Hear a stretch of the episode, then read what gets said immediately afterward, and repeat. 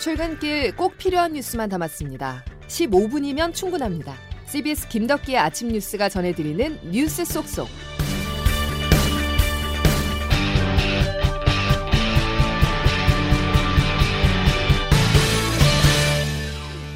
여러분 안녕하십니까? 9월 9일 추석 연휴 첫날 김덕기 아침 뉴스입니다. 민족 최대 명절 추석입니다. 코로나 사태 이후 처음으로 거리두기 없는 추석이라 작년보다 더 많은 사람들이 이동할 것으로 보이는데요. 이 시간 고속도로 상황부터 알아보겠습니다. 귀성 차량이 벌써 몰리면서 지금 출발한다면 서울에서 부산까지 9시간 50분이 걸립니다. 장성주 기자입니다. 코로나19 거리두기 해제 이후 첫 명절인 이번 추석에 귀성 정체가 시작됐습니다. 오전 7시 요금소를 기준으로 서울을 출발하면 부산까지 9시간 50분, 광주까지 9시간이 소요됩니다. 서울에서 대구까지는 8시간 50분, 대전과 양양까지는 각 5시간 50분이 걸리겠습니다. 오늘부터 연휴 마지막 날인 12일 자정까지 전국 고속도로 통행료가 면제됩니다. 또 승합차와 9인승 이상 승용차, 그 중에서도 6명 이상이 탄 경우에만 이용할 수 있는 고속도로 버스 전용차로도 운영 시간이 연장됩니다. 경부고속도로 한남대교 남단에서 신탄진까지 항하행선에서 오전 7시부터 다음날 새벽 1시까지 매일 시행됩니다.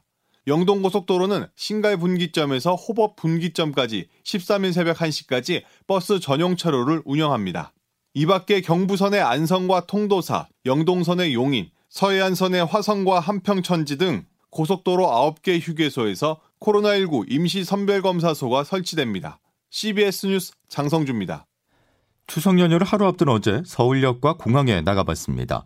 우리가 알던 그 모습까지는 아니어도 거리두기가 풀려서 그런지 시민들의 표정이 한결 가벼워 보였는데요. 귀성과 여행길에 오른 시민들을 김정록 기자가 만나봤습니다. 서울역은 고향을 방문하는 시민들로 북적였습니다. 귀성길에 오른 시민들은 양손에 추석 선물을 든 채 오랜만에 가족들을 만날 생각에 기쁜 표정입니다. 특히 그동안 사회적 거리두기 때문에 수년째 가족들을 만나지 못했던 시민들이 더욱 설렌다는 반응입니다.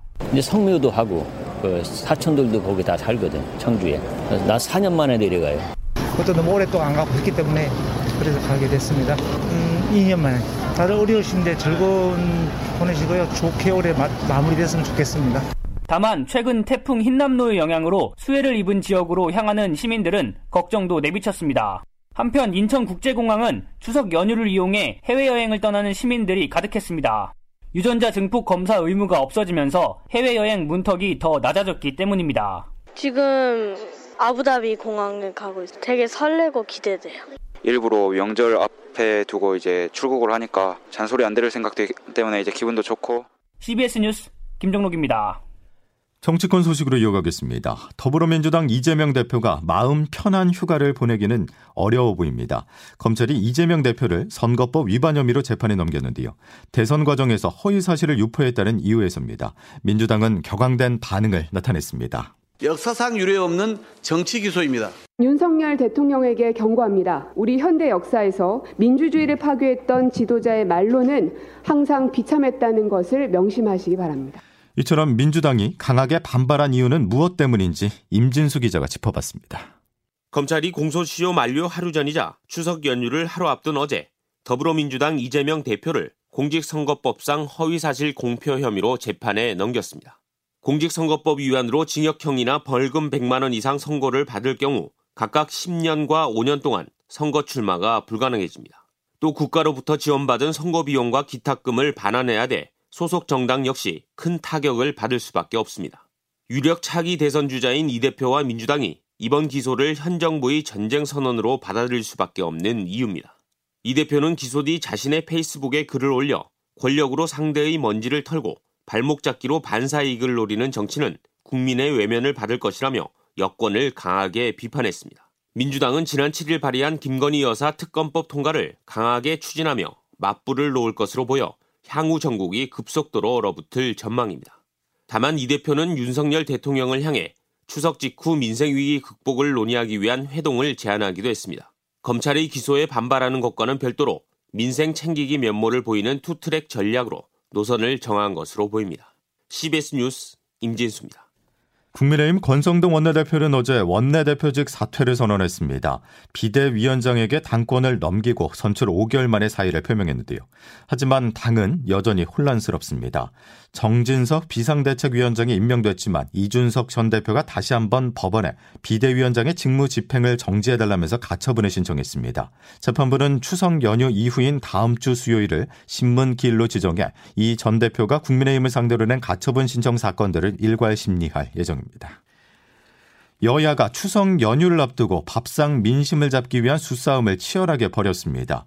일각에서는 정치권이 너무나 혼탁해져 밥상에 썩은 음식이 올라온 꼴이라는 지적을 하기도 했는데요. 정치부 김광일 기자와 잠시 이야기 나눠보겠습니다.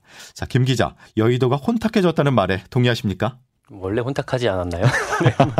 썩은 음식 말씀도 주셨는데 이게 4년 전에 국회에서 패스트 트랙 추진할 때 그때부터 물밑에서 조율하고 협상하고 이런 것보다는 뭐 법 갖고 싸우고 규칙 갖고 싸우고 했던 것들이 계속됐던 것 같은데 예. 지금이 특히 더 심한 것 같습니다. 특히 더 이제는 당 내에서 당헌 당규를 갖고 막 싸우고 있는 그런 상황이 돼버렸고 예. 법원의 가처분을 기다리는 그런 상황까지도 돼버렸어요. 그러다 보니까 뭐 정책을 같이 추진해서 뭘 맞춰가기보다는 서로 예민 예민해지다 보니까 어. 그런 것도 다 힘들어지는 그런 상황까지 오게 된 것 같습니다. 예, 당내, 당외 모두 다 혼탁해진 게 아니냐라고 음. 정리를 해주셨는데 검찰이요 야당 네. 대표에게 소환 조사를 통보하고 야당은요 현직 대통령을 고발하는 초유의 일들이 요 며칠 사이에 벌어졌습니다. 네. 여야가 왜 이런 초강수를 두는 겁니까?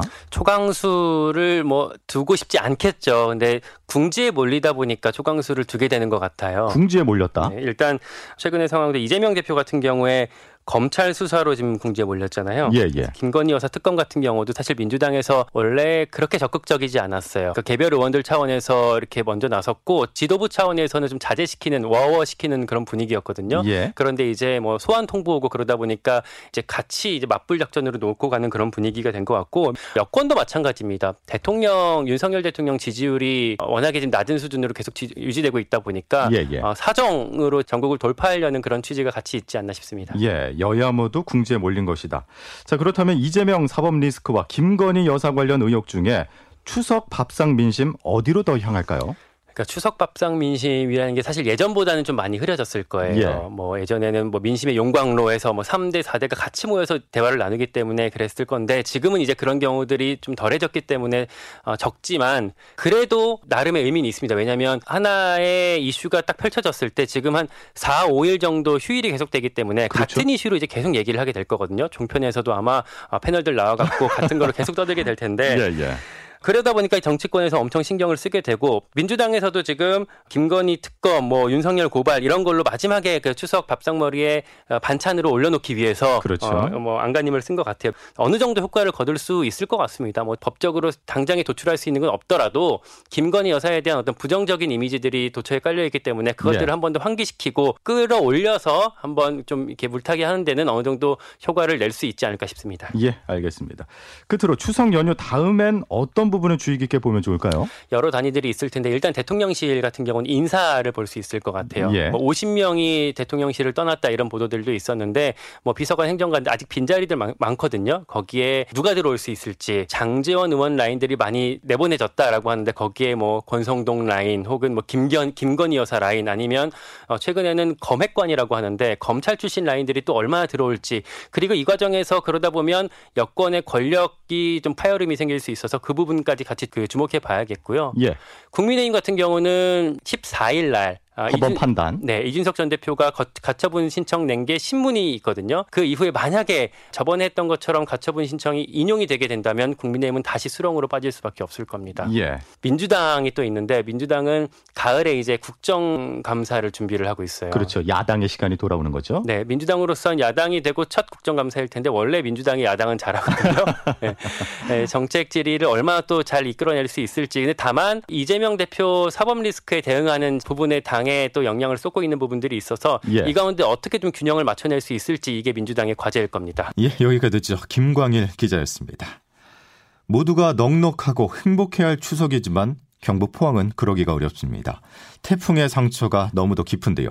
7명의 사망자를 낸 지하주차장 참사 희생자들의 장례가 진행되고 있습니다. 장규석 기자가 취재했습니다. 지하주차장에 물이 들어차는 상황. 함께 나온 아들만은 살려보내고자 했던 어머니. 하지만 어머니는 살았고 아들은 숨졌습니다. 15살 아들은 너라도 살아서 나가라는 엄마에게 사랑한다, 키워주셔서 감사하다는 마지막 인사를 남긴 걸로 전해졌습니다. 그러나 생사를 서로 달리한 아들을 입관식에서 마주한 엄마. 오열하다 들것에 실려 옮겨졌고 그렇게 두 번째 작별 인사를 했습니다.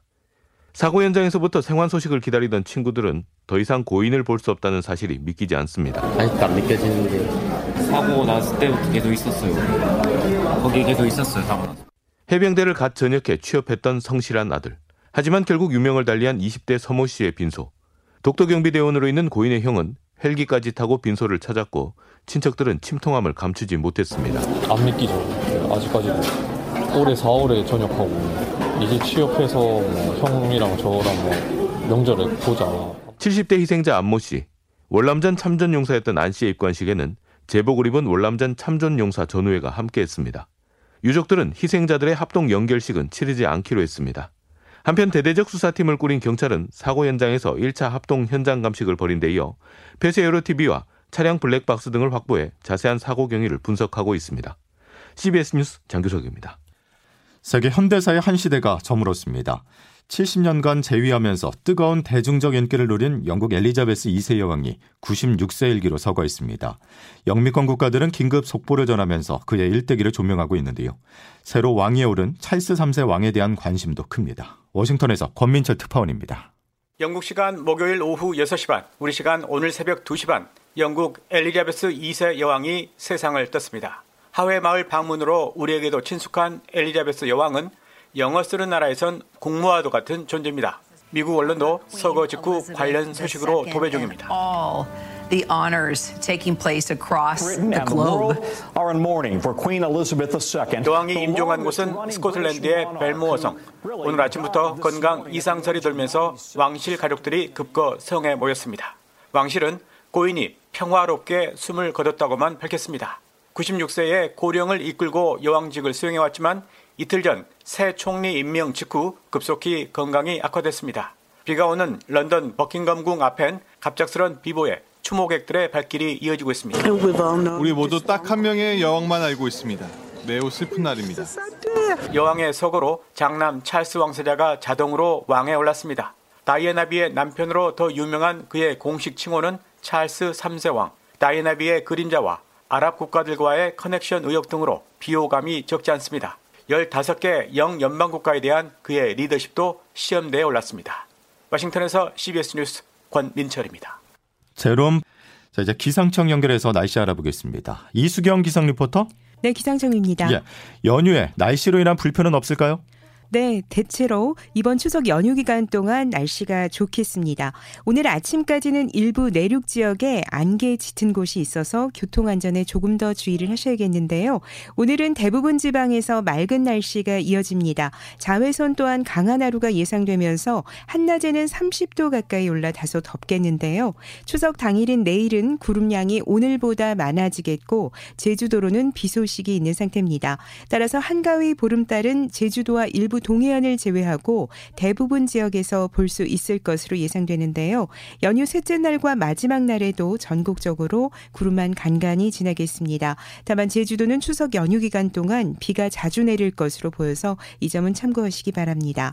아침 기온 서울 19도 안팎으로 선선한 편인데요. 한낮에는 30도 가까이 올라서 일교차가 크겠습니다. 오늘 서울의 낮 기온 30도, 수원과 춘천, 광주 30도, 대전과 대구 28도 예상됩니다. 어제 일본 오키나와 남동쪽 해상에서 제12호 태풍 무이파가 발생한 모습인데요. 우리나라에 영향을 줄지는 모레 11일경 알 수 있을 것으로 보여서 계속해서 태풍 정보를 참고하시기 바랍니다. 날씨였습니다. 자, 경제도 정치도 우리 삶도 어느 것 하나 쉬운 게 없죠. 추석입니다, 여러분. 가족의 품에서 따뜻한 위로의 시간 보내시기 바랍니다. 오늘 소식 여기까지입니다. 고맙습니다.